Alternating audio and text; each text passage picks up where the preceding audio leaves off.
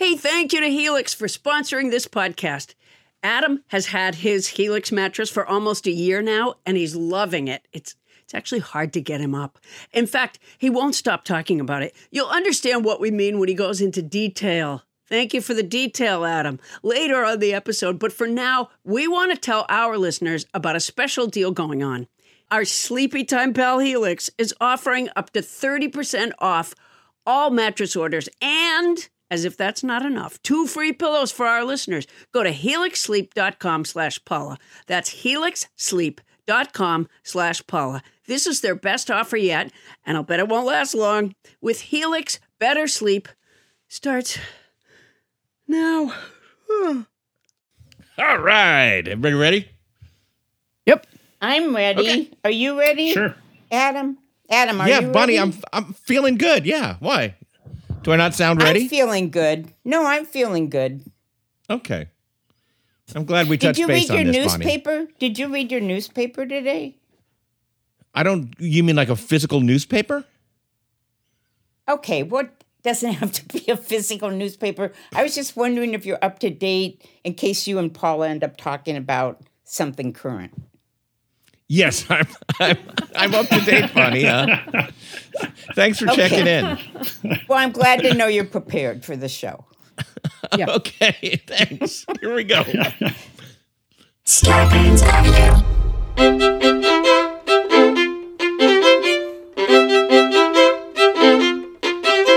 Coming to you live from our houses in Los Angeles, California, it's Nobody Listens to Paula Poundstone, your comedy field guide to life. Tonight, our book club's exploration of Eat, Pray, Love got us thinking is it also possible to talk about books we actually like? Well, strap in, muggles. We're talking to Emory University's Dr. Adriane Ivey, who teaches a course on the Harry Potter novels. Remember the one where Hermione goes on a journey of self discovery by feasting on Italian food and Brazilian men? Us neither, because it didn't happen, thank God. And speaking of self absorption, let's talk about ourselves. How would you describe your favorite podcast? We've got a new batch of show descriptions. I'm Adam Felber. This show's Hermione, obsessively poring over podcast lore to formulate the exact right mixture of information and structure that will allow the magic to happen. And now, please welcome the human equivalent of a bag of Bertie Bott's every flavor beans, a source of localized chaos that even the Weasleys would consider their redheaded stepchild. It's Paula Poundstone. Welcome, Paula. Hey, how are ya? It's so lovely to be with you. Not really with you. Yeah. yeah, not Uh, really. Hey, you. hey, uh, and by the way, thanks to tonight's house band, returning champ and nobody, Casey Bozell on the violin. Thank you, Casey. It sounds fabulous. It does. That's some great fiddling there, Casey. All right, Paula Poundstone, what is new? You know, I did a, a, I did a road job uh, over the weekend, and um, there have been a lot of flight delays so far in my travels. Largely, I think because of um, climate change. There's been an unusual amount of, you know, had to stay the night on the connecting city because you couldn't get there because of a storm of some sort. I've never had that much of this ever before. Um, but Oh. then on the weekend, our plane couldn't take off because there's a new rule. I don't know if you know this, but with the FAA, there has to be two assholes on every flight. Yeah, yeah, that's a new regulation. and so they had to ask for volunteers. And I said that I, you know, I raised my hand and I said, I'm not wearing this mask and I want off this plane. And then they thanked me and I just sat back down again and we were able to take off. That's great. You know, that's as important as sitting on an exit row nowadays. Yeah, you have to be willing to be an asshole if they need you to, Right. because there's not two, you know, two assholes that just present themselves already. So that was good. I, I, I did. I felt really good about that. It was a lot easier to do than get someone, you know, off in an emergency. Yes. Yeah. Yeah. The, the asshole, the asshole procedure. the- It all fits on one side of one of those laminated cards. Yeah. yeah, so it's very convenient. Hey, um, y- you know what it's time for, Paula? I, I just want to I want to rush ahead to our to our next little segment because I'm so excited about a special guest we have here. Oh, oh, yes. Uh, yes, we have we have Ken with us. Yes, Uh, Ken LaZebnik. to, Hey, to join hi, our great- yay Yeah. to join our book club producer slash writer on our on our show for years now Ken LaZebnik who's been away on uh well a profitable On assignment, project. yeah. yeah yeah and I, if i had one i'd take it too i just want you to know that I, I'm doing great. And I, I know that sometimes there's this issue of where I actually am. I can tell you I am in Los Angeles, at least Ooh. for the next two weeks. And then I head east. See how vague he is do you see i Wow. head east do you see how he does that he just because Right. remember when he used to always say i'm in brooklyn i'm in brooklyn and never I been checked to with Brooklyn. brooklyn no Yeah. he wasn't there he doesn't even know who betty smith is I, I did, did I texted to Toni Anita Hull my photo of the hot dog king at a block away from where I live in Brooklyn. Was this not proof enough? Oh, you can't fake that. Yeah, that's Yeah, unfakeable this is- for sure. Yeah, that's proof. Yeah, yeah. Um, uh, did you send her your fake vaccine card as well? Go ahead, send that along. Well, Ken, uh, you're back for a specific purpose right now, and that is that we're going to go to our book club, and you've caught up with us. You've done some reading for our book club, right? Yes, I have. All right, then let me just call it to order. Let me just call it to order. Yes, I, I am. I'm the because you're the president of the book club. Uh, so if you have the gavel, you can take it. But I've been president pro tem in your absence. Yes, I, I, I think I mailed my gavel to you. I remember. Oh, okay. Then I'll then I'll call it to order. All right. I am calling the uh, Nobody Listens to Paula Poundstone Book Club to order. This is a week two of our exploration of Eat, Pray, Pray Love by Elizabeth Gilbert. Uh, Paula, do you want to kick us off, or do you want us to uh, pass it right over to Ken? oh, I think we should start with Ken in, in honor of his uh, uh, of his presence today. Yeah. Yeah. Oh, we read thank chapters six through fifteen of Eat, Pray, Love. Take it away, Ken LaZebnik. Well, you know what struck me was the amazing similarity between the two books that the book club has tackled so far Moby Dick and Eat, Pray, Love. And I'm. I'm actually Order, quite order. serious I'll about, allow it. I'm, I'm actually quite serious about this because think about it. Each is a book about a quest, and each narrator begins deeply depressed in New England. You know, um, uh, Ishmael is whenever it is a damp, drizzly November in my soul, and he has to get to sea to get out of his depression.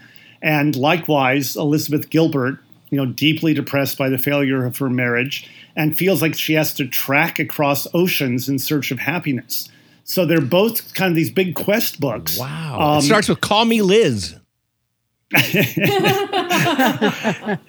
and I, I would also say that that you know, each book contains extraneous material that's not really pertinent to the story, whether it's description of whaling or description of food in Italy. Um, and that it Well- kind of each book appeals to this basic American love of the exotic. You know, we, we feel as Americans if we could only break away from society's expectations, you know, like having children in Elizabeth Gilbert's case, or I mean, Ishmael just wants to get out of the rut. Um, Right. That there is something deeper and more real than ordinary American life, but it, you have to leave America to find it. So, congratulations! I'm not. I think was it Toni Anita Hull who selected Eat, Pray, Love because clearly Yeah. sh- she had a Wow. theme going. I feel like you're ennobling that book a little more, maybe than it deserves.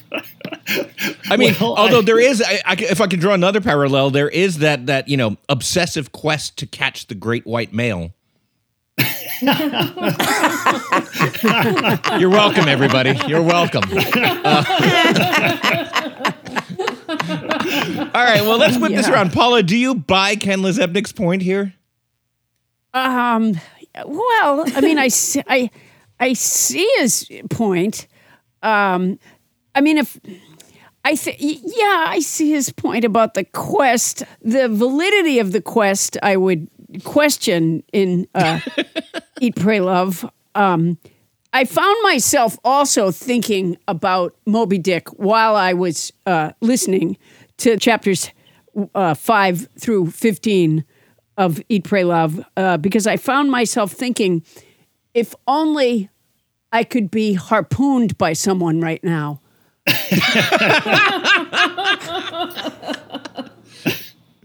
uh, or I, I thought stuff like, damn it, I wish I was in the blubber room. She was in a blubber room. Remember when she cried on the bathroom floor? She was in the blubber Yeah. room. So, Ken, you're right. There are a lot of You're right, Ken. parallels. yeah.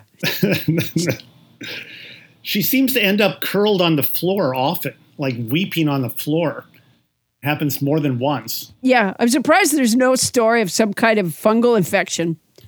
Uh, well, I haven't finished the book, but Well, then, no- She's no- bound to. Spoiler alert, Paula. yeah, funny. because a lot, you know, walking around barefoot and then you lay with your face on the floor. There's got to be a, a fungal infection there uh, of some sort. um, it, yeah. Uh, well, anyways, I just the the ten chapters that I listened to um, really moved me. I uh, so far I'm loving it. Um, just for, for those of you who are not paying close attention, what here's what happened in chapters uh, six through fifteen. Nothing. I guess she wrote a letter to God, um, and she uh, left for Italy and decided to take Italian lessons. And then she tells us kind of interesting little anecdote about how the Italian language uh, was formalized, and that's it. You found that little that little story about how the Italian language was formalized. You found that interesting. I found it interesting enough to to look into it and see see if it was true. You looked into it- it to see if it was true. Yeah. And and is Italian really like the language of Dante? Is that that actually is true? Uh it's partly true. It's it's it's way more complicated than that. The way the the way that she tells it, it makes it sound like oh they just picked up a copy of the Inferno and said that's Italian. Let's speak it like it is from now on. And that's not really how it happened. Um, there was a lot more going on, but um, Okay. but at least there was a moment in that book where I was interested. So that's where I stand on it. Oh, I didn't have that moment. Um, you know, Toni has read this book three times already, and so I'm tempted to, you know, go to her and find out what happens. But I'm just wondering if she ever brings up her uh, her jealousy of her sister Melissa, I don't think that's her sister. who was You mean half, Melissa Gilbert half from Little House on the Prairie? on Little House on the Prairie. Yeah, I think that was probably a lot of, you know, she probably spent her life lying on the bathroom floor just crying over how, how badly she wanted to uh, have a starring role in a popular Yeah. series. Toni, did you read the did you read the chapters? I did read the chapters. I read them this morning. Oh and boy. And- what what's your thought? So I was thinking a lot about this because this is my third time reading it. Um, and as I expressed last week, it has different meaning for me now. Um, I feel like it does pick up when, she, like, I'm kind of excited that she's in Italy, so we can at least hear about some of the people she meets there. So it won't be so focused on her. But, you know, I think she has codependency issues, and I think she needs therapy. I think she should have done that first rather than go to Italy because she can't be alone. Mm-hmm. yeah. If our listeners like the book, I want them to know that they're that's okay because everyone in the book club hates it, but I don't want, you know, a nobody to feel shame and not come forward if they like the book. Oh, That's I, all. I, I don't I don't did- hate it. I've come to love it, Toni. I love it. Oh yeah, Paula. Yeah. So I'm trying to be more positive about it. I'm trying to be a little bit more just, you know, going into it with an open mind. A- again, that's all. That's what I was thinking about this morning. Listeners who like the book might be feeling shame. That's that's oh, what I thought about all morning. I hope. Oh my gosh! I hope no one's feeling shame over liking the book. Uh, yeah, I hope we haven't created. I hope we haven't added more shame to the world.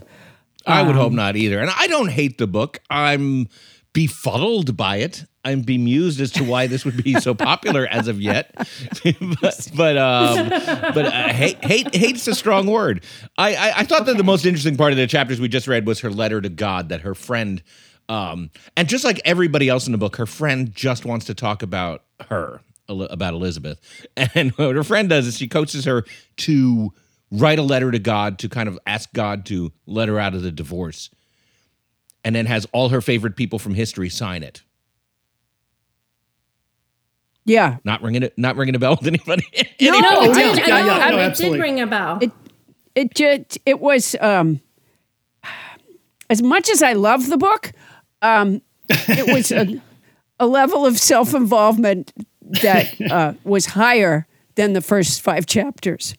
it, it does seem that way. And her friend who coached her, her friend who does, apparently doesn't have a life except to coach Elizabeth on what to do with her life, um, is named Iva, which makes me think that that um, Liz didn't even bother to type the remaining letters of her name. It was probably Ivana or something. Oh, damn, Adam. You are savage, Adam Felber. Savage. I'm the I'm the queen of mean, Toni Anita Hull. Hey, let's go Well, up to the see me. Va- I'm sorry, Ken, you're saying?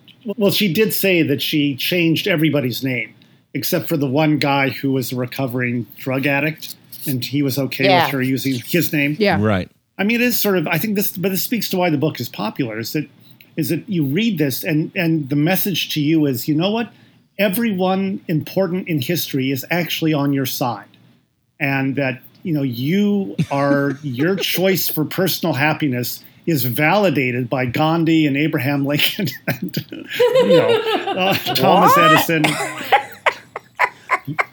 What?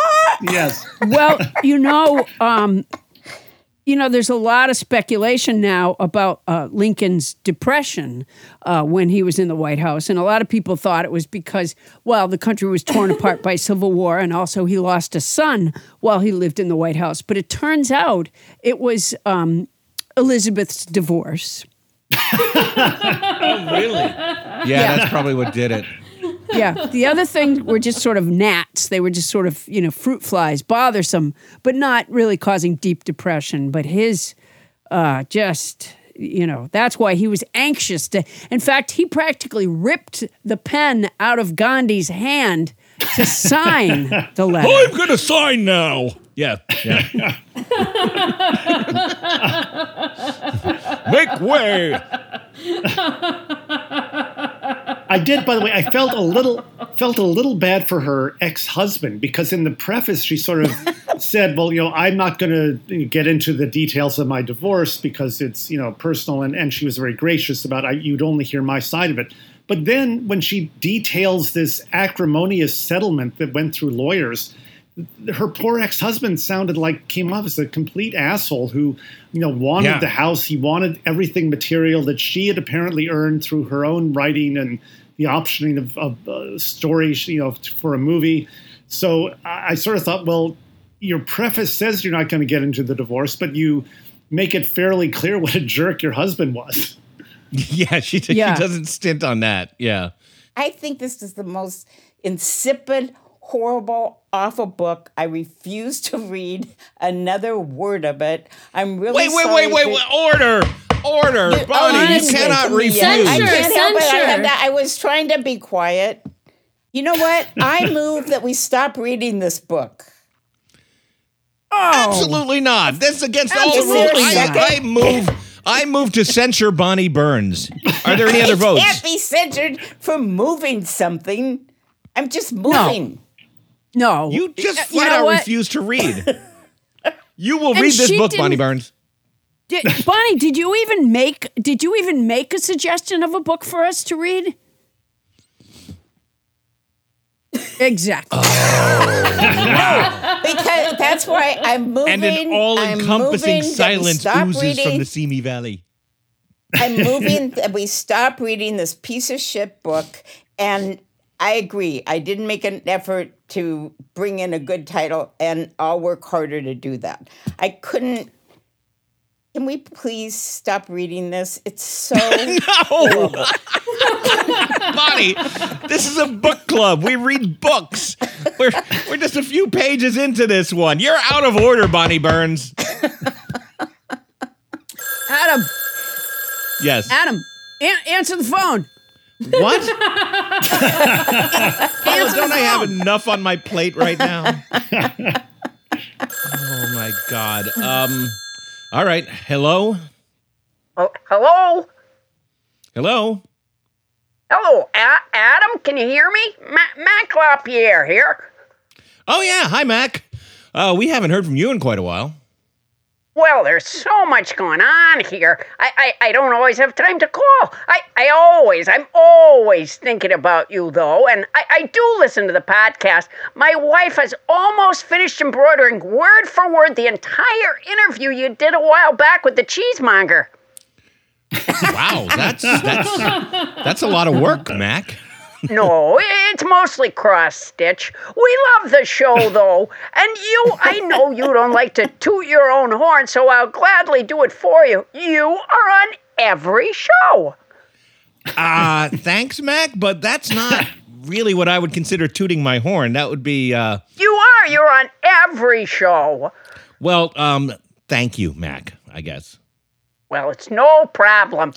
Listen, Mac, we're just in the middle of our book club meeting right now, so if you don't mind, uh, we're gonna kind of get back darn to that. it! and- That's that's what I called for. I wanted to tell you how much I am enjoying this Eat, Pray, Love book. The author had really been through it. She wanted out of her marriage, and she cried on her bathroom floor. What what a story! What an ordeal! Then, then the divorce was, I guess, taking quite a while. And of course, she wanted to learn Italian, but the darn divorce kept going on and on. Yeah, Oh my gosh. As a reader, I said to myself, what's going to happen next? So many surprises.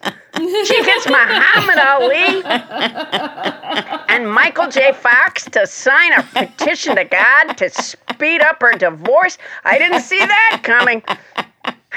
You, you'd think they had problems of their own. I mean, Ali's dead. It's a wonderful book. All right, I've had my say. I gotta go. Um, good to hear from you, Mac. Say it with cheese, Adam. Oh, it with good to hear from you, Mac. No, I'm kidding. Good to hear from you, Mac and Cheese. Thanks for calling. Wow. Boy, Well, uh, th- there's- there's a fan who apparently wasn't Yeah. intimidated by our vitriol. Exactly. It doesn't seem like that listener felt shame. No. Mac mac and cheese seems to really love it. Yeah, well, that makes one of us. And uh, with that, I'm going to and Bonnie, you're you're going to read next week. Uh, next week, let's do the next ten chapters. And with that, I am calling book club to a close. Yay. Ba ba ba do run run ba ba ba do run run ba ba ba do run run. We're coming to a close. Ba ba do run run. Bonnie, that might be your first closing credits uh, theme song ever. That's uh, that's a new look for you. Um, thank you. Yeah. Hey, Yeah, um, that was, that Paula was Pound said, fantastic. You know, be like Calgon and take me away. Do you have a word? I have a word. It's mumpsimus. It's a noun that means a traditional custom or notion adhered to, although shown to be unreasonable. Here, I'll use it in a sentence. Coming in from the rain so you won't get sick is a mumpsimus. It might be helpful to use it in a family setting. How was school today, son? It's Saturday, Mom. Remember, Scott and I were shooting hoops, and you asked us to stop because the ball kept hitting the side of the house at 10 in the morning? Yes, I do remember. I thought it was some sort of independent study. Anyway, drink your milk so you can get strong to be a professional basketball player. That's a mumpsimus, Mom. You don't have to drink milk to get strong. The sole purpose of milk in nature is to fatten up a calf. Uh, a mum what? What did you call your mother? A mumpsimus is a traditional custom or notion adhered to, although shown to be unreasonable. A person who adheres to a mumpsimus is also a mumpsimus. Well, I'll tell you what, young man, you won't call your mother a mumps anything. Now pass me that broccoli with cheese sauce and drink your mumpsamoo.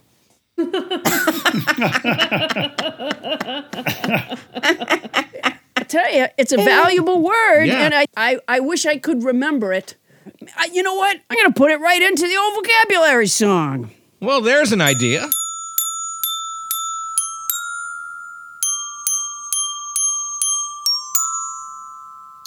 This week's word is mumpsimus. It's a noun that means a traditional custom or notion adhered to, although shown to be unreasonable. No one's mean at Christmas time because it's unseasonable. Last week's word was succor. It's a noun that means help given to someone who's suffering or in difficulty. A fine assist from Jimmy McNulty. The week before that, the word was pugnacious. It's an adjective that means eager to argue, quarrel, or fight. I'll kick your ass for flying a kite. Going back before that, the word was intrepid. It's an adjective that means not afraid of danger or difficulty, brave or bold. I'm walking into this cave even though there are wolverines in here, I'm told. And not long ago, the word was Dolor. It's a noun that means a state of great sorrow or distress. Lucy and Ethel stopped being friends in the episode when they bought the same dress. And not long ago, the word was encomium. It's a noun that means a speech or piece of writing praising someone or something. In conclusion, I would like to reiterate no one in the entire world has ever made such a fine vegan buffalo wing. Let's never forget Gallimaufry, which I pronounced wrong until nobody James Hyder corrected me. It's a noun that means confused jumble or medley of things. Hodgepodge, who's podge, hodgepodge. Adam doesn't think my song is replicable, replicable, replicable, but I do. I do, I do, I do.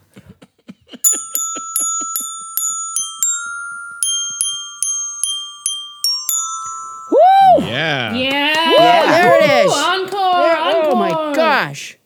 Wow, Paula. Um, I know I it's gotta something, say- isn't it? It is something.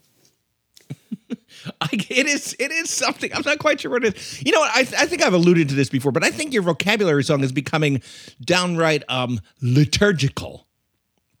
Liturgical? It sounds more like an incantation or prayer, like you're being bat mitzvahed, uh, more than it does like a proper song. But uh, you know, it's it's very entertaining. Ay, kalo, woman, hello. Thank you for the fake Hebrew, Bonnie Byrne.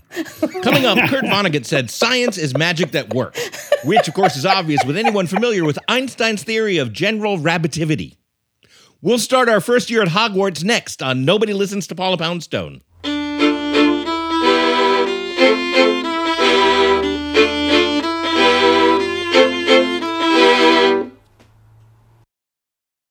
Hey, Paula, it's been almost a year now since I got my Helix mattress. And as you remember, there was some drama surrounding Helix mattresses because Oh, when oh, oh my Helix gosh. first sponsored us, Bonnie took the mattress and Yeah. she's been loving it. But finally, I got my chance to get a Helix mattress and I sleep so well. I mean, the family bed is where we all gather. We watch movies in, in our room occasionally and everybody just piles on it and it it's comfy. And yet, when one person hops on, the other half of the mattress doesn't fly up. I'm a fan. Well, you know, Adam, everybody is unique and everyone sleeps differently. That's why Helix has several different mattress models to choose from, each designed for specific sleep positions and feel preferences. Models with memory foam layers to provide optimal pressure relief if you sleep on your side. Models with a more responsive foam to cradle your body for essential support in stomach and back sleeping positions plus enhanced cooling features to keep you from overheating at night. And if your spine needs some extra TLC, they got you. Every Helix mattress has a hybrid design combining individually wrapped steel coils in the base with premium foam layers on top. It is the perfect combination of comfort and support. I agree with that last bit. I don't get all the technical stuff about the mattress, but it is soft and supportive. Helix offers 20 unique mattresses the award winning Lux, which I got, and ultra premium elite collections, the Helix Plus, a mattress designed for big and tall sleepers, and the Helix Kids mattress designed for growing bodies and endorsed by child sleep experts. And my daughter now wants one. So, how will you know which Helix mattress works best for you and your body? You go to their website, take the Helix sleep quiz, and you find your perfect mattress match in under two minutes. You know, when you said you can't follow all the technical stuff, it's really not that technical. You know, uh, no matter what way you sleep, they have a mattress that will support and comfort you. How hard is that? Uh, you know, when you say it that way, it seems a lot simpler. I take it back. That's my boner. And your personalized mattress is shipped straight to your door, free of charge. And Helix knows there's no better way to test out a new mattress than by sleeping on it in your own home. That's why they offer a 100 night trial and a 10 to 15 year warranty to try out your new Helix mattress. Well, I like that there's a warranty, but they can pry that mattress with my cold, dead hands. I took the sleep quiz. I was matched with the Helix Midnight Lux. I got the Lux, and I love it. It is such an upgrade from my old mattress. You know, I think Bonnie got the Midnight Lux She did. too. Yeah. You're not here. Don't want to take Adam's word for it? Well, you got Bonnie's word. Helix has been awarded the number one mattress picked by GQ and Wired magazine. It's even recommended by multiple leading chiropractors and doctors of sleep medicine as a go to solution for improving your sleep. Your sleepy time pal Helix is offering up to 30% off all mattress orders and two free pillows for our listeners. That's a lot, and it's already not that expensive a mattress. Go to helixsleep.com slash Paula. That's helixsleep.com slash Paula. This is their best offer yet. It's fantastic. It won't last long. With Helix, better sleep starts now. Well, not right now. And if you're going to get it anyway, Use our code. Hey, Paula. You know, every once in a while we get a new advertiser that I get super excited about. And I have to say, just because of the circumstances of my life, right now I'm really excited about our new advertiser, Quince of Quince.com, the clothing provider. Not to be mistaken for Quince from Midsummer Night's Dream. And let me just say this, and maybe it's not important to an advertisement, but when I was in the fourth grade, our class put on a production of A Midsummer Night's Dream. Okay. And I played I played Peter Quince. There, there's the connection. One of the mechanicals. That's a great connection. Also, yes, has nothing to do with this, which is that um, Quince is an online clothing store, and as you know, Paula, I've uh, I've lost a little weight lately. oh, right. 75 pounds. Yeah. So I literally have no clothes that are in my size until I just ordered some stuff at Quince and I figured like here's a chance for me to create a new look for myself. A whole new image. And how's it going? Not bad. I mean, the clothes are fantastic. I know that you ordered some too. What I got is I got Yes. the Comfort Stretch Traveler five pocket pant. And I got the um oh it's so and I got the hundred percent European linen shirt and it looks breezy and it fits beautifully. And these are like premium pieces of clothing that are selling for like you know thirty dollars a piece or starting at thirty dollars at Quince.com. It's awesome.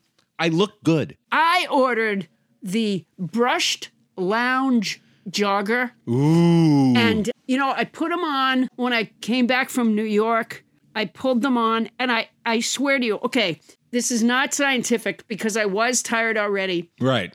but they were so soft and, and so comfortable that honestly, like right as I got them up to my waist, I, I, I think my eyes closed. They're so, co- it's a softness, it's a kind of softness that I don't think I've ever experienced in a garment, honestly. You know, my uh, drawstring European linen trousers are a little bit like that too. Like so comfortable that I just want to hang out with myself. Sure. Yeah. yeah. And they're European. Keep that in mind. They're oh, European. they are so European. And you can get those kind of, you can get washable silk tops, you can get uh, 14 karat gold jewelry and like all these accessories. Quince sells a lineup of timeless pieces that keep their customers looking effortlessly chic year after year. I'm not certain that I look chic, but certainly if I did, it's not going to take a lot of effort. I now look chic and I feel pretty great. And Quince only works with factories that use safe, ethical, and responsible manufacturing practices and premium fabric. It's all good as far as I can see. Is it my imagination or did they cut out the middleman? They cut out the middleman, Paula Poundstone. I love it when they cut out the middleman. That's the thing. They cut out the middleman. That's fantastic. So be like me and Paula. Get warm weather ready with Quince. Go to quince.com slash nobody for free shipping on your order and a 365 day returns. That's Q-U-I-N-C-E E dot com slash nobody to get free shipping and 365 day returns. Quince.com slash nobody. And honestly, I look fantastic. Paula, you won't be able to keep your hands off me. Oh, I can't wait. And don't think that if you had to return something, don't think you're sending it to a middleman because they cut out the middleman. They middleman. cut out the middleman. That's quince.com slash nobody. And if you're going to do it anyway, Use our code.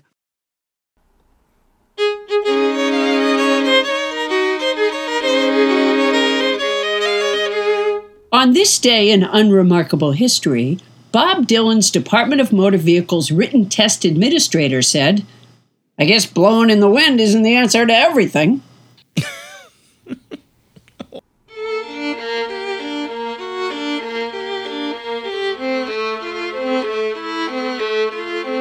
And we're back. Thank you, house band Casey Bozell, returning on our violin. Hey, Paula, you and I have been talking uh, lately that you've been reading this book. Yes, I'm I'm reading I alone can fix it. And you know, it it is a page turner, but Uh-huh. because I read uh, you know, I read at night before I go to, you know, in bed, and I have this thing where I fall asleep while I'm reading and then I begin talking Ooh. and then I wake myself up talking as if I'm reading. And the only reason that I know that's what I'm doing is because when my kids were little and I would read to them the whole Harry Potter series twice aloud, um, when I would read to them at night, I would fall asleep reading. And continue to talk as if I were reading. And then the kids would notice that it didn't seem to be in the story and they'd go, Mom, Mom. Okay, one time I was reading, and we had a, uh, our elementary school maintenance guy. His name was Stan, and he was very nice to our family. And uh, I'm reading along, you know, Harry Potter, Hermione, Harry Potter, Hermione. Then I said, "Poor Stan," and the kids were like, "Well, that's not part, Mom, Mom." Yeah, that's how I know that I do that. I have such fond memories of reading aloud to my kids at all, um, but certainly reading aloud the Harry Potter books. Oh well, that is one thing we share in common is that is that I'm a huge fan of the Harry Potter books too, and I've read some of them to my kids. And my mom used to mail me and my sister copies as the books came out. It was all a.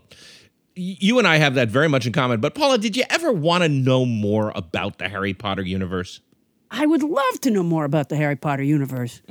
Well, by amazing happenstance, we have an expert in that subject right here. Wait a minute. That's kind of magical right there. It sure is. Dr. Adriane Ivey is an associate professor of English at Emory University's Oxford College. She directs the writing program and teaches writing and literature, including the course Literary Criticism, Philosophy, and the Harry Potter Phenomenon. Please welcome Dr. Adriane Ivey. Yay! Hi. Hi. Hey, Welcome. Thanks. thank you so much for being with us. I have not ever heard of a Harry Potter course before. What motivated you to create a course about the Harry Potter series? Well, a lot of it is is what you and Adam said. I, I loved it, but also um, I approach literature in all of my classes as rhetoric, so as an active communication.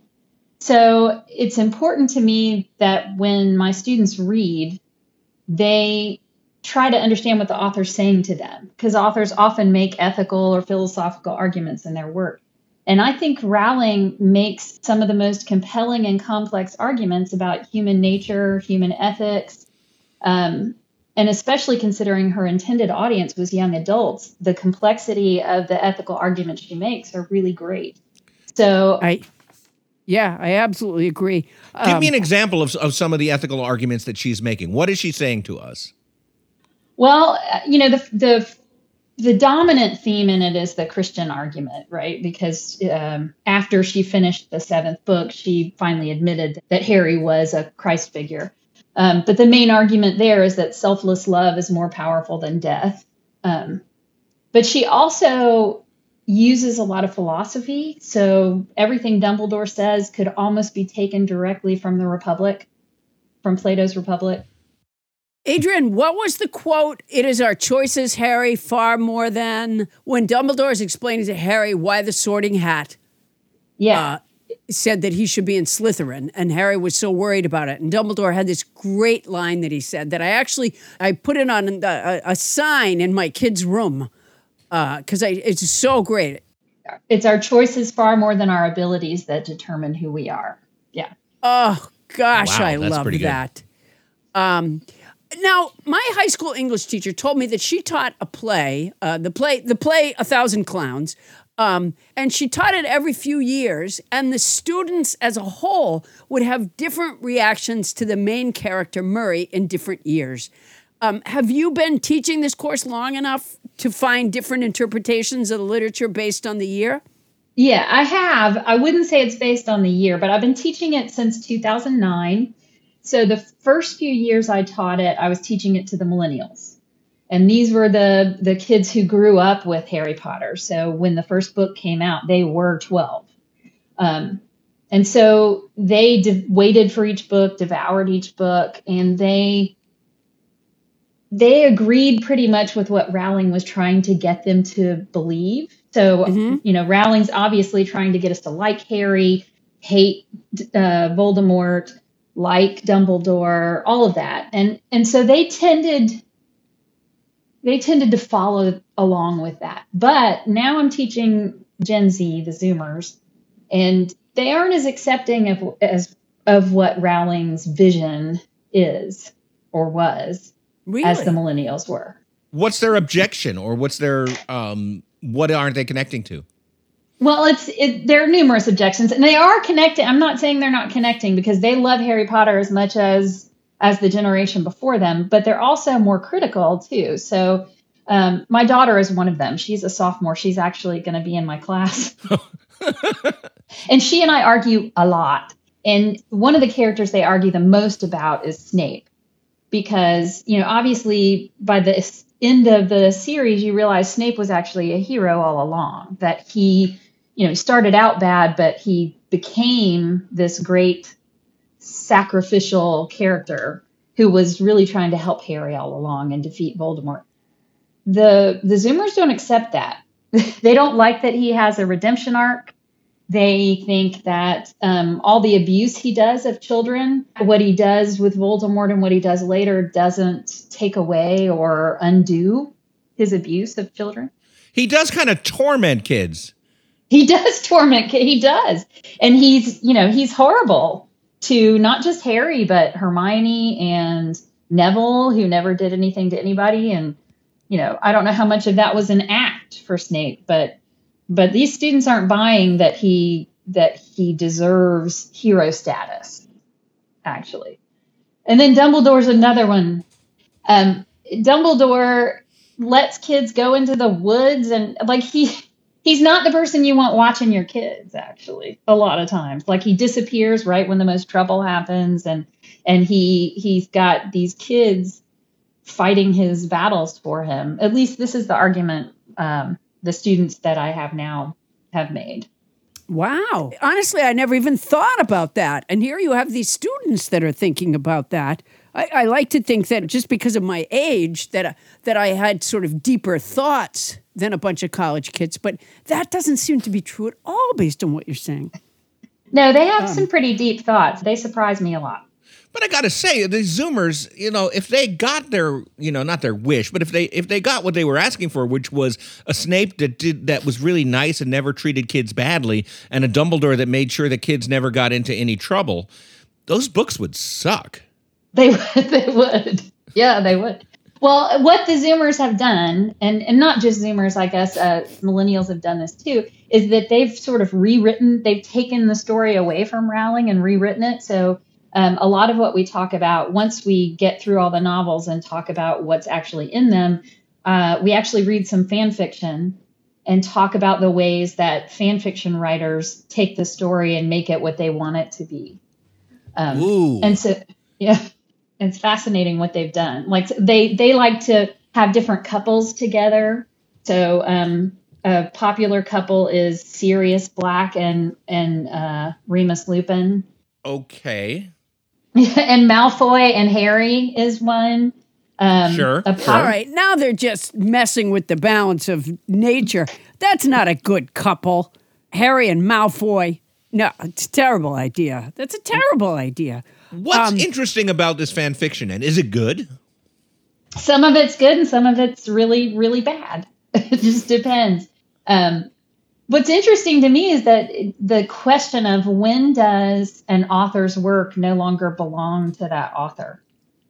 That that fascinates me because Um, the same thing has happened to like Jane Austen, right? She wrote really popular novels in her time, and and they were very sarcastic and ironic and critical of her society.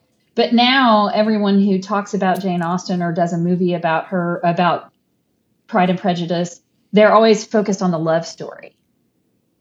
And there are all these books that sort of imagine Darcy and Elizabeth in random places doing other things, like detective Darcy and Elizabeth, and you know modern day Darcy and Elizabeth. So the same thing happened to old writers, but what what it's interesting to me that that happens while she's still alive and while she's still trying really hard to be relevant. They're sort of moving on without her.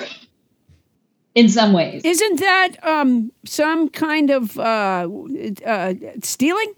And that's the other question is if you're taking someone's characters and world and all of that, are you are you plagiarizing? And and people disagree on the answer to that. And I don't I don't love the fan fiction, but I teach it because it's part of the phenomenon. And I'm teaching the phenomenon. The you know, even Rowling she set up um, Pottermore so that's a huge thing. The films, the I don't know if you guys have been to Harry Potter World in Florida, but it's pretty amazing. Wouldn't teaching the fan fiction, because you're teaching the phenomenon, wouldn't that be like an automotive design teacher teaching auto theft as well? well, I'm not teaching them how to write the fiction. so, so, um, and I save it for the very end of the semester. So we read the books, watch the movies, and um, and really get invested in what Rowling is trying to say. You know what? We can segue to a break. There's an idea. Here it comes. Nora Roberts said, Love and magic have a great deal in common. They enrich the soul, delight the heart, and they both take practice. And if you're like me, they both involve top hats and handcuffs. We'll explore more of the Potterverse when we come back.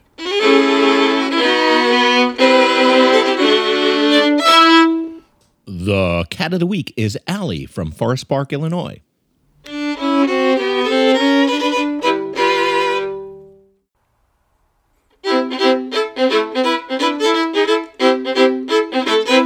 We're back with Dr. Adriane Ivey. Paula, you wanted to follow up on something.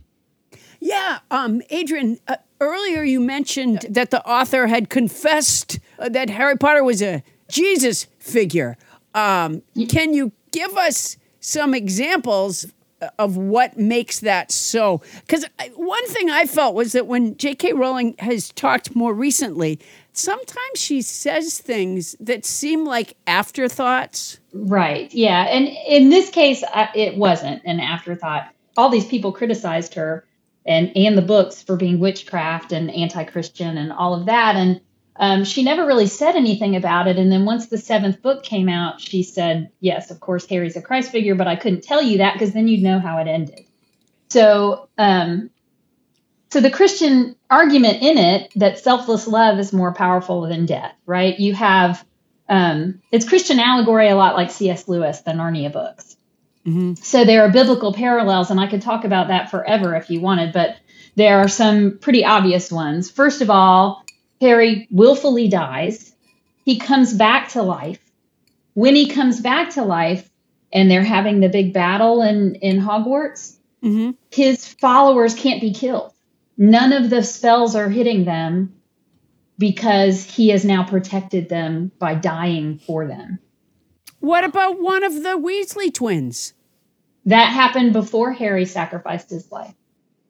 Oh. And and Harry even says this to Voldemort at the end. He says, "You're the weak one. Can't you see that because I sacrificed myself, no one your spells aren't winning. You can't you can't defeat us." But I don't remember the part of the New Testament where where Jesus after he comes back marries a spunky redhead. No, that that yeah, he doesn't marry a spunky redhead, but some people believe he had already married Mary Magdalene, but that's a whole other oh. That's a whole other thing.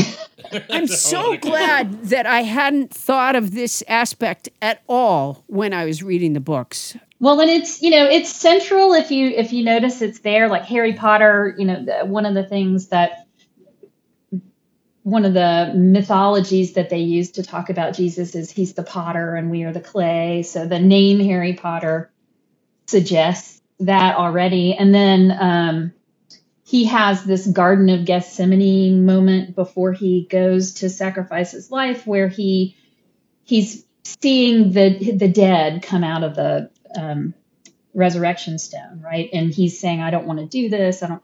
And and they convince him and say, "We're with you." And that's very much like Jesus in the garden saying, "I." Take this cup from me, basically. And Right. you know, I studied be- religion, fair, so that's why. I hear that, but uh, like Jesus, I mean, notably was a you know a philosopher and a teacher, and Harry Right. doesn't really know shit. no, right? Yeah. Yeah, No, he Hermione doesn't. seems to be the only one who really knows anything. Boy, I'll tell you something. this is really gonna fuck up Vacation Bible School. Um, uh, w- wow. So, are there other themes that go through, through throughout? Yeah, and and that's why I think it's important to note that you don't have to read it as Christian allegory. She seems to have intended that, but she also uses the hero's journey. So and and that is a mythological idea that that appears in stories from all kinds of places. And even um even in like Star Wars, etc. The the Mhm. hero gets called and then he um rejects his calling and then he ends up going on the adventure and then he co- there's all these steps of the hero's journey that harry takes um, i think the phil- philosophical themes are significant too and to me just as significant if not more so than the christian argument so that's all part of these books Yeah. Well, I guess there's also similarities in that, um, you know, the church made tons of money, and uh, the Harry Potter series has made tons of money. Tons so of money, yeah. Certainly similarities there. Um, are they good books? i would argue that they are really good Or are books. they I mean- the good book? No. I don't know if they're the good book. Um, so I, when I started teaching the class, of course, I got criticism from people who consider it kind of lowbrow and that th- this is not what you should be teaching in college. And I'm really fascinated by that idea of what makes something literary or worthy of study because um, I mentioned Jane Austen earlier, but you know, in her day, what she wrote was considered women's books. It was it was basically the soap opera of the day. And now she's considered classic literature. Yeah. So Yeah. will these works be considered classic literature one day? I would argue that they they will because of the depth of the arguments she makes and the the varying kind of arguments she makes. I would think so too. Mm-hmm. Yeah. Um, do you feel like I do uh, some amount of frustration that Harry doesn't just leave school each year a couple weeks before the last day? But just to avoid the big fight. Yeah, because that seems to be when, and and as smart as all the characters are, uh, I mean Harry's not an idiot, but he's he's not exactly insightful. Uh, but Hermione's very very smart, and Dumbledore's very very smart, and they never seem to put it together that it's it's really just those last couple days of school where things go south. yeah. I yeah. I, I don't think I ever got frustrated by that because Harry as a character sees himself as the one who has to save everybody. So he even if he knew or thought about that, he wouldn't leave. Yeah, I guess he wouldn't. You know, I'm not all that well read, and I'm certainly not a historian. So every now and then, there. Wait, isn't there some sort of philosophy word that was used in Harry Potter? I'm telling you, there, there was something that I read in Harry Potter that later I saw um, in either a history book or a philosophy book or something that made it like more meaningful than I thought of it when I was reading Harry Potter. Is that making any sense? It is, and I don't know exactly which one you're talking about, but I mean, this is partly why the books are so good is that she didn't she didn't skimp on any details, the names of everything, the um, places that they go, some of the history she includes, like Nicholas Flamel, who is actually a real person and was thought to have been an alchemist and discovered Oh, I, I didn't know I that. mean, all of that is real, real lore. Oh, he's the guy who makes the Sorcerer's Stone with Dumbledore, is he not? Yes, he is, and and that is he he is credited with doing that in real life. Oh, wow. Well, I'd like to find that stone. Um, I thought, I thought that the Death Eaters were the clan. A- And I think you're probably pretty right about that. Yeah, Oh, come on. I guess they are. Yeah. yeah, they're they're the Klan or or the uh, or Nazis. You know, I mean, it's really about separating people based on um, race Yeah, so, or, on blood status. Yeah. Yeah. Blood status. yeah, mudblood. Yeah. And then, you know, there are little, there are even little things like Voldemort means flight from or theft from death. Voldemort. So that's the whole Oh. point of Voldemort, right? He's trying to run away or steal from death. Um, Malfoy means bad faith. Wow. Severus Boy. means severe or stern. And she wrote this before there was Google. Yeah, yeah, yeah. She knew this Well, yeah, I guess she might have had to go to a library or two, I would think. Yeah, I, you know, I just sort of, I pictured this just sort of creative person with a, you know, with a napkin in a restaurant, jotting down this idea about a little boy. I mean, it just never occurred to me that it had all of these, uh, you know, historical and philosophical and biblical. I, it never occurred to me that it had all of these uh, uh, references. She didn't invent mandrakes, did she? She pulled that from some. No, mandrakes are a plant and they're poisonous. Oh, geez. So I shouldn't have had no. mandrake salad last night. No, Oh, Did you have mandrake salad, I Paula? You're in trouble. No. you got to I not do that. I felt bad all day too. Adriane, um, uh, do you do you have a favorite uh, quote? my my most favorite probably is when Sirius Black tells Harry Harry's um, talking about Dolores Umbridge. So Harry is so sure she's a Death Eater, and Sirius Black says to Harry, "Harry, the world isn't divided into good people and Death Eaters." And to me, that's at the heart of this series: is that the world isn't divided into good people and Death Eaters. We we we have the capacity to do bad things even when we're really good and and some bad people do good things occasionally too i mean to me that's central Huh? Yeah. that is a great one. I'd forgotten that. That is great.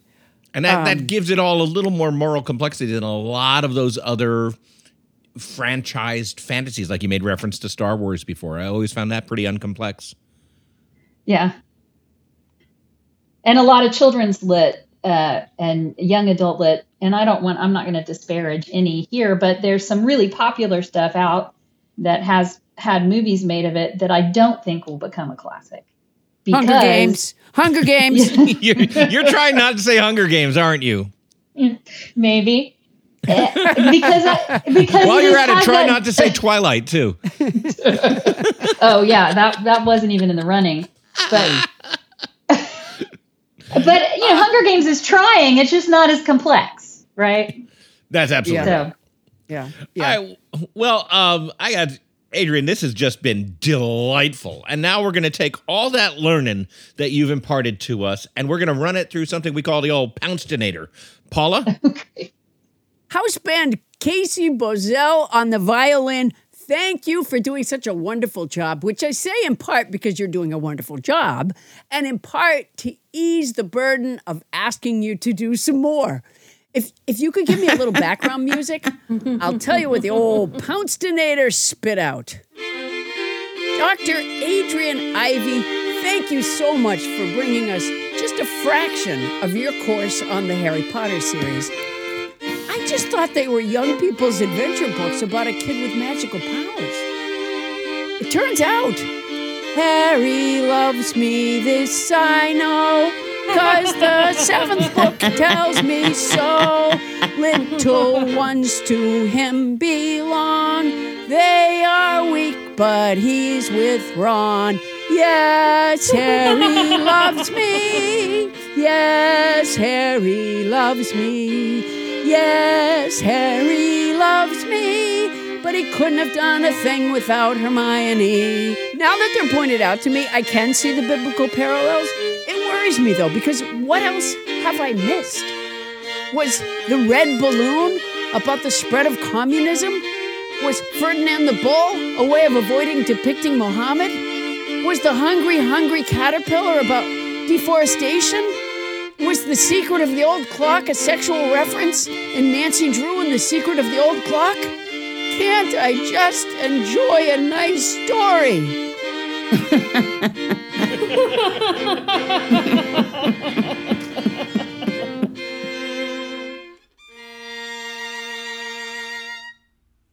She's an associate professor of English at Emory University's Oxford College. Thank you so much, Dr. Adriane Ivey, everybody. Yeah, thank you. That was Adriane, this fantastic. was wonderful. Thank you so much. And thank you for having me. I really enjoyed it. Oh, I'm so glad. Coming up, what the hell are you listening to? I don't know, but you seem to have some idea. Your show descriptions are coming up next.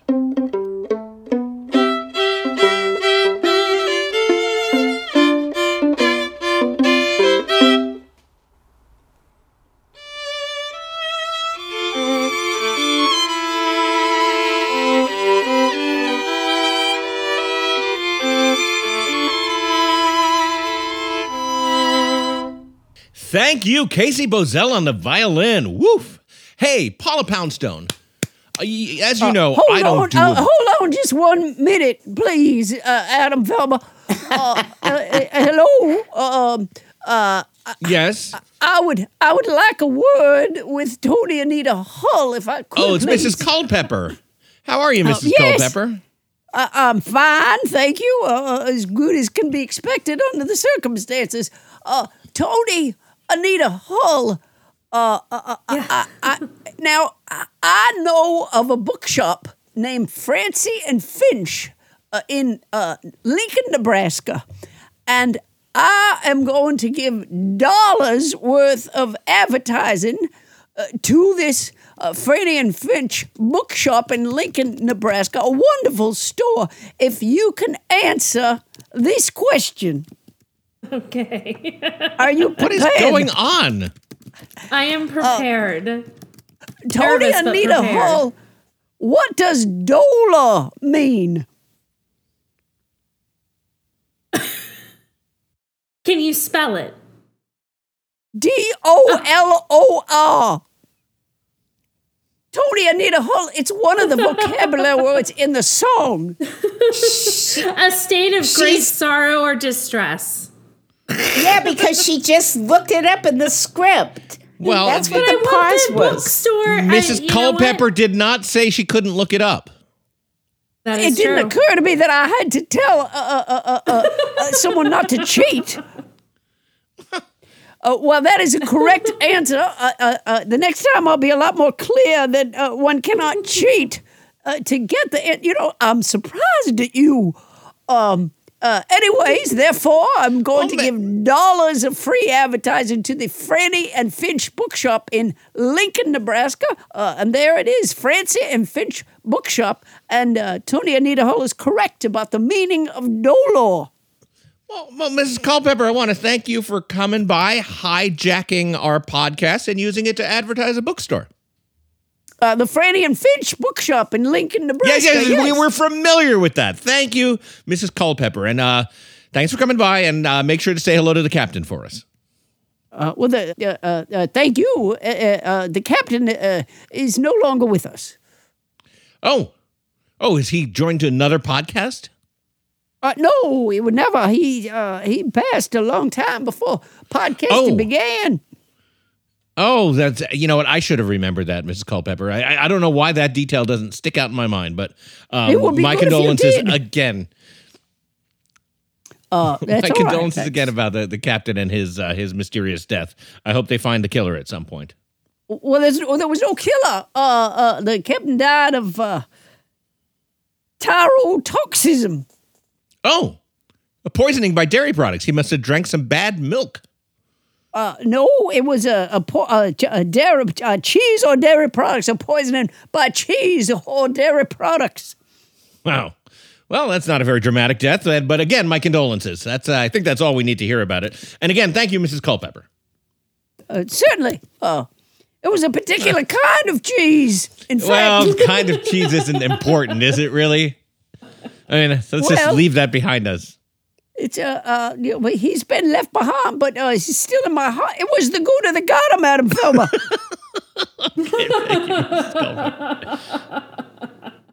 Hey, uh, you know, uh, Paula, as long as Ms. Culpepper's talking about vocabulary songs and, and vocabulary words, there's one that if I had a vocabulary song, I would use. I would put in there, and that's ineffable. You know what ineffable means? It I means don't.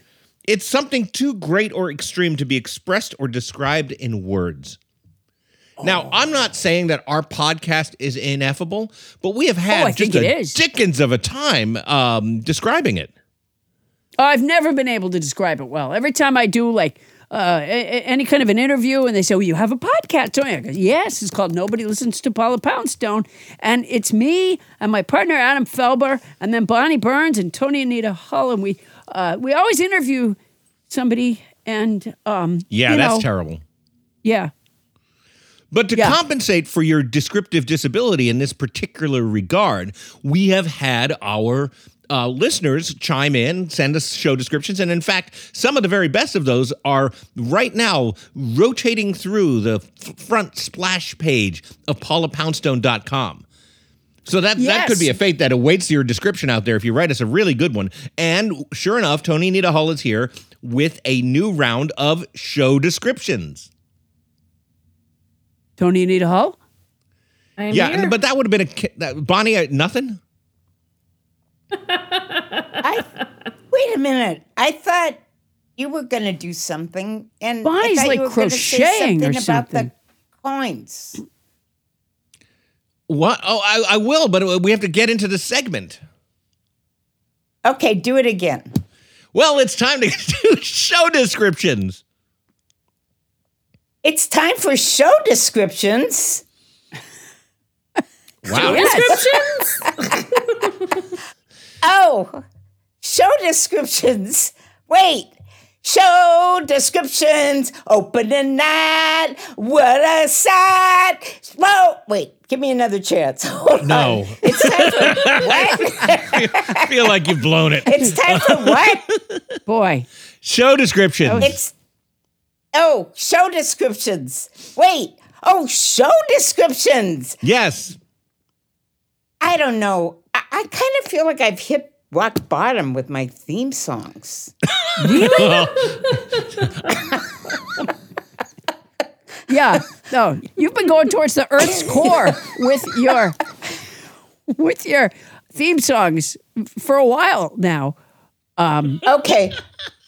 Well, once I heard John Lennon being interviewed by somebody and they said, like, you know, what was the whole meaning in Imagine? Like, was it this, that? They had all these cerebral things. And he went, no, I mean, it just, the words just came to me. So I'll give it one more crack here. I'm oh going to let God. it just come to me. No prep, no nothing. Boy, one would never Show know that. descriptions. Hit the lights, overture. We've got show description, something nice. Show description, show description, show descriptions. Wow. Well, I can see why you'd compare yourself to John Lennon there, uh, Bonnie. That's Yeah. fantastic. yeah. You know, uh, uh, you, you know what that does do? That show description theme song. It makes the Yeah. book club theme song when she when it was lose your leg, lose your leg, lose your leg seem brilliant. Yeah, because that was By comparison. I think yeah. this one, I'm kind of on my way up again. Oh, yeah? Oh, yeah. I think this is a little bit of an improvement over the last couple. I noticed that you kind of cribbed a little of in bit from the dregs. famous old Saturday morning Bugs Bunny Roadrunner theme with your overture and curtains and stuff. You think I've improved a little? no, that's Uh, not what that's he not said. what I said, but yes, you've improved quite a bit. Okay, I'll take it. Woo. Okay, Okay, one more thing. One more What? thing. Could we please get rid of that fucking book? No. Wait, you're reaching back into Act One to complain about our book club? No, I just hate it. Overture, here we go. Show descriptions. What do you want to know? It's like inviting a vampire into your room. except, except once he's bitten you, he sits around and complains about stuff. and he won't leave. No. Okay. I'm just going that to sleep on the couch and tell you how much I hate the book you're reading. That that last bit of uh, uh, of uh, theme song that she did, she sounded like an older Shirley Temple. Uh, Bonnie, the the the book club Overture. segment, the, the book Yeah. club segment is closed, and um, we are reading Eat, Pray, Fuck. Yes. If you allow yourself, uh, if you, I, I'll bet you. Here's, I'm willing to bet that by the end of this book, Bonnie Burns will be turned around and will be a fan. She will seek out Elizabeth Gilbert, um, uh, maybe even wanting to manage her. yeah, that could that could totally happen. Yeah. Let's see if that. Let's, No. Let's move ahead I'm and not hope that that happens. taking. I'm not reading one more word of that. Yes, you fucking book. are. No, I'm not. You've agreed On to with the do show. this. She's a This very is disruptive it. influence. All right, we're moving. We're moving forward. Uh, oh my God, let's get to this segment. Toni, step on up. You have something to tell us about Thomas Coin Coins too, don't you? Uh, oh, I are we? I don't remember. Are we giving one to each one we picked? Don't we have a do new you- load of yes, them? And we're gonna. Yes. we are. Yes. We are okay. Sorry, I couldn't Yeah, remember. I Toni couldn't wasn't remember. paying attention. I was you were paying, attention. on the call. No, you I were was Googling. paying attention. I wasn't googling. I just couldn't remember. Clearly, you You would. know- okay, you know what? Toni, credit the person who made us more Thomas Coin Coins. We'll say that we're awarding them, and then we'll read show descriptions. Uh, Toni, Toni, who Yes. gave us the Thomas Coin coins? A whole new supply of Thomas Coin coins. The Ostermans. That's us the correct. Ostermans, and they created Yes. a whole new load of, of beautiful wooden Thomas coin coins, an homage to our search for the for the um, survivalist who didn't make it onto our show and has not been seen since. So that's great. And uh, and our lucky listeners uh, who have submitted show descriptions are going to receive those, are they not? They are in the mail from me. Hopefully, not postage due. Okay, no great. Now, Toni, guarantees. Toni, now at, gr- at, at Kathy long and last, Joe at the Osterman, 15 by the minute way. mark of this segment. Joe. Excellent, Kathy, Kathy and Joe. And now Do at you long want to last, describe Toni. them at all? No, Aren't they handmade? no, I like want to get to the burnt show descriptions. something? We've been, They're beautiful. I don't even know what's going on anymore. She's mad. I think we made her mad. I made her mad. Captain Crinkle, you are out of control. oh my God, Toni, I've read us some show seen- descriptions. This is a Uh, train I, I don't. She might be on something. I'm telling you, there's something wrong with Captain Crinkle tonight.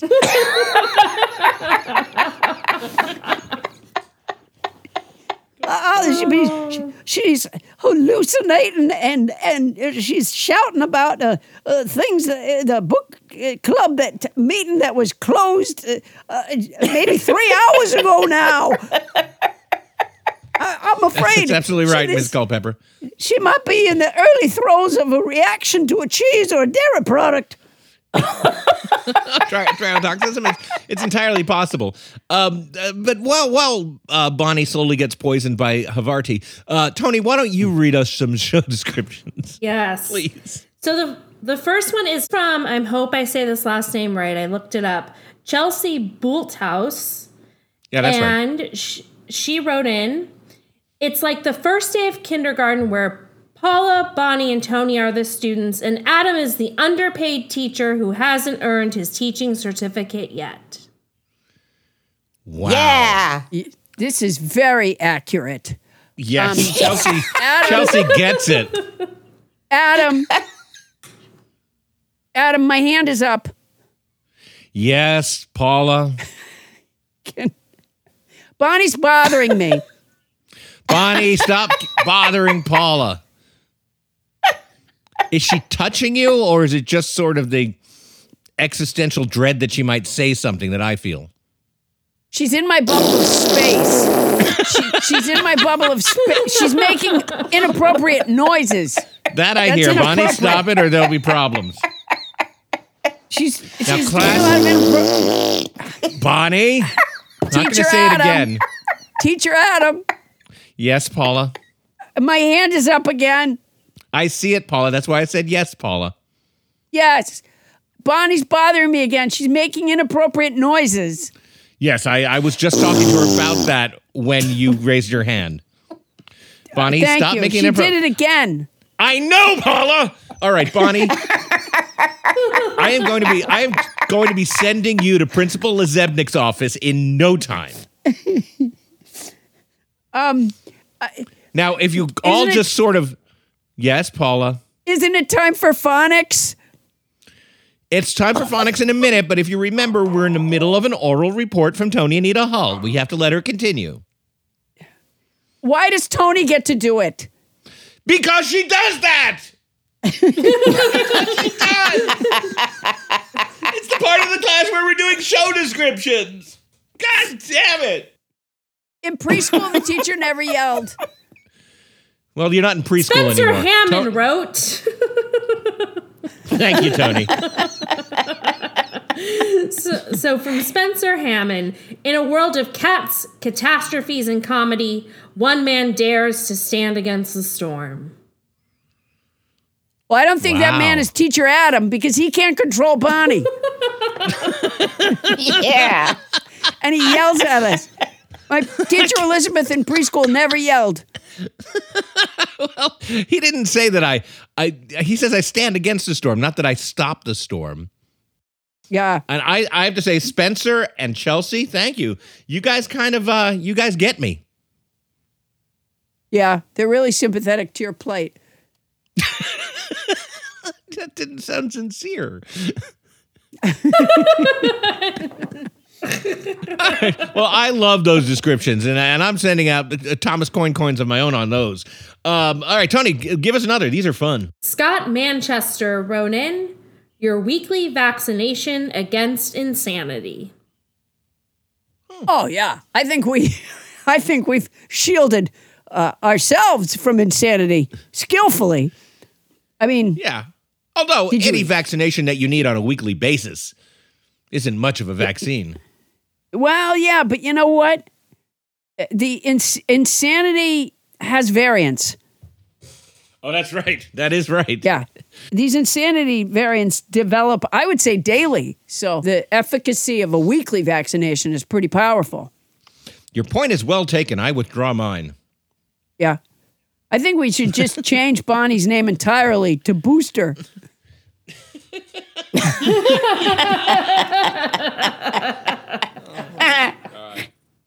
T- Toni, you you got it. You got any other gifts in that bag for us?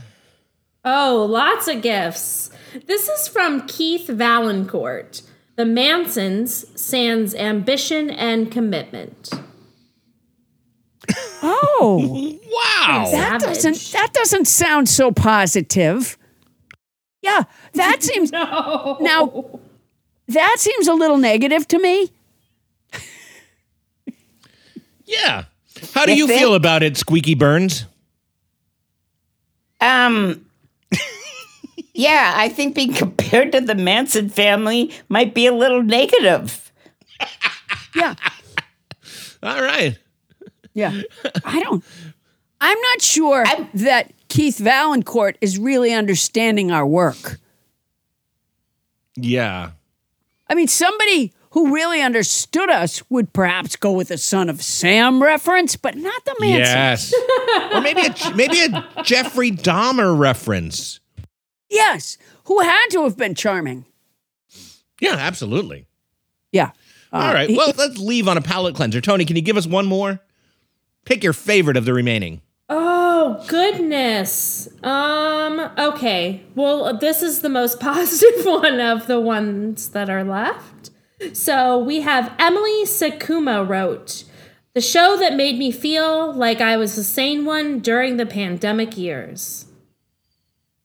Oh, I love that. That is That really is nice. uplifting. That we made Emily feel that she was the sane one. Um, that's good. I want to do Yeah. that. All of my life's uh, efforts and energies from here on in.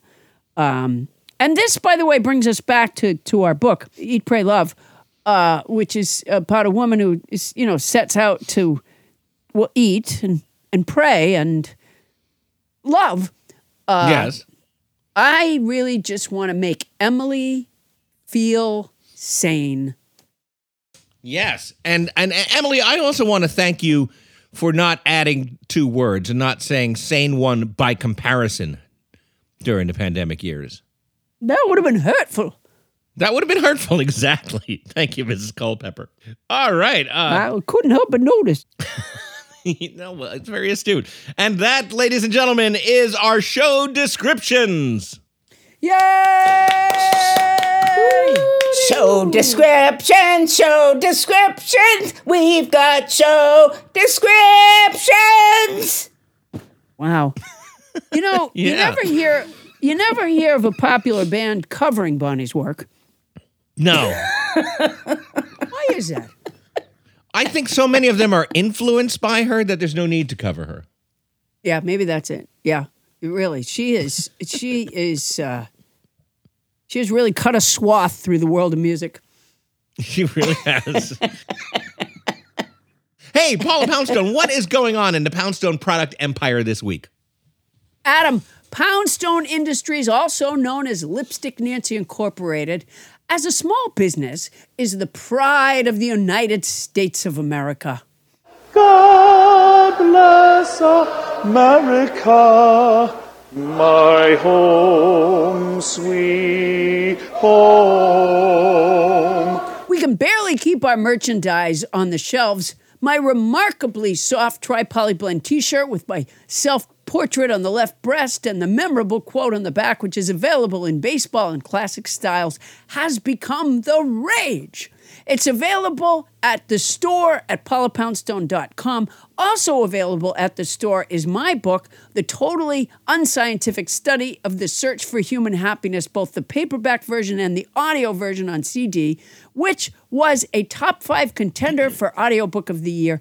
Get them at your local bookstore if you can, but if you can't, then go to the store at paulapoundstone.com. And if you go to the tour page at paulapoundstone.com, you can get tickets to my Newark, New Jersey show on Saturday, September 25th at the Victoria Theater, or my Chicago show on Saturday, October 2nd at the Athenaeum Theater, or my Madison, Wisconsin show on Friday, October 8th at the Capitol Theater.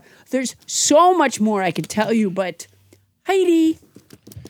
And let me just add, now that we're in um now that we're in September, that means that there are only 2 months left before the release of my new book, Confessions of a Puppet Master with Charles Band.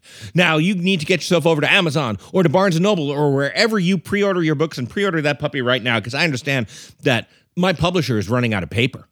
I mean, like that's how the pre-sales are going. Wow. Yeah, that's a lot of pre-sales. Subscribe to this podcast. It's free. You'll get it every week at no charge. If there's a subject uh, or topic that you'd like to know more about, tell us over at nobody listens to Paula Poundstone at gmail.com. And that, my good friends, is our show. Nobody Listens to Paula Poundstone is hosted by Paula Poundstone and yours truly, Adam the Felber. Special thanks to our guest, Dr. Adriane Ivey. Yay! Yeah. And thanks to our house band returning violinist champion, Casey Bozell.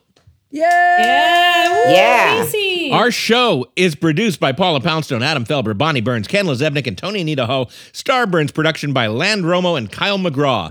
Transcription services for the show provided by Transcribe Me, a premier internationally used transcription service. Use code Paula Poundstone when placing your order at transcribeme.com to receive an expedited service.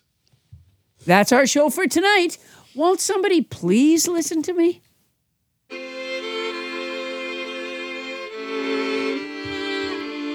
I mean, this, what we're hearing now, this is music, Paula. And I can't say that this fine violin music is influenced by Bonnie Burns.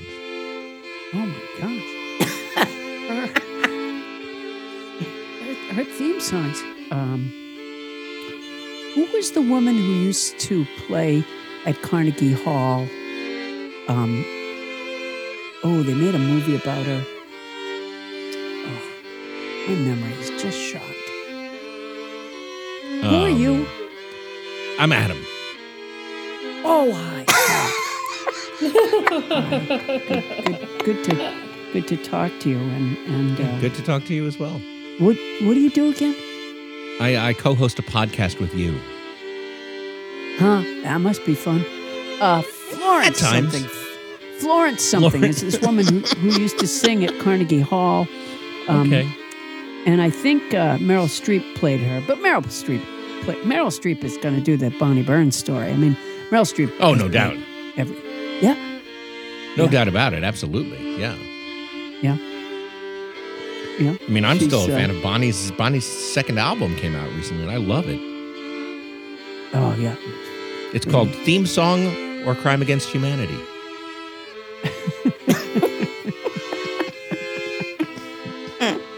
My Bonnie Burns. It's brilliant. It's brilliant. Yeah, I think so. She was actually able to rob a store one time by threatening um, to do a theme song. Empty your register, or I'll write you a jingle. Yeah, that was exactly how it went.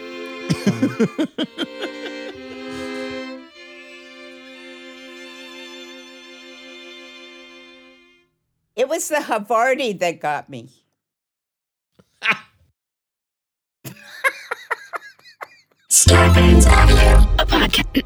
A podcast network.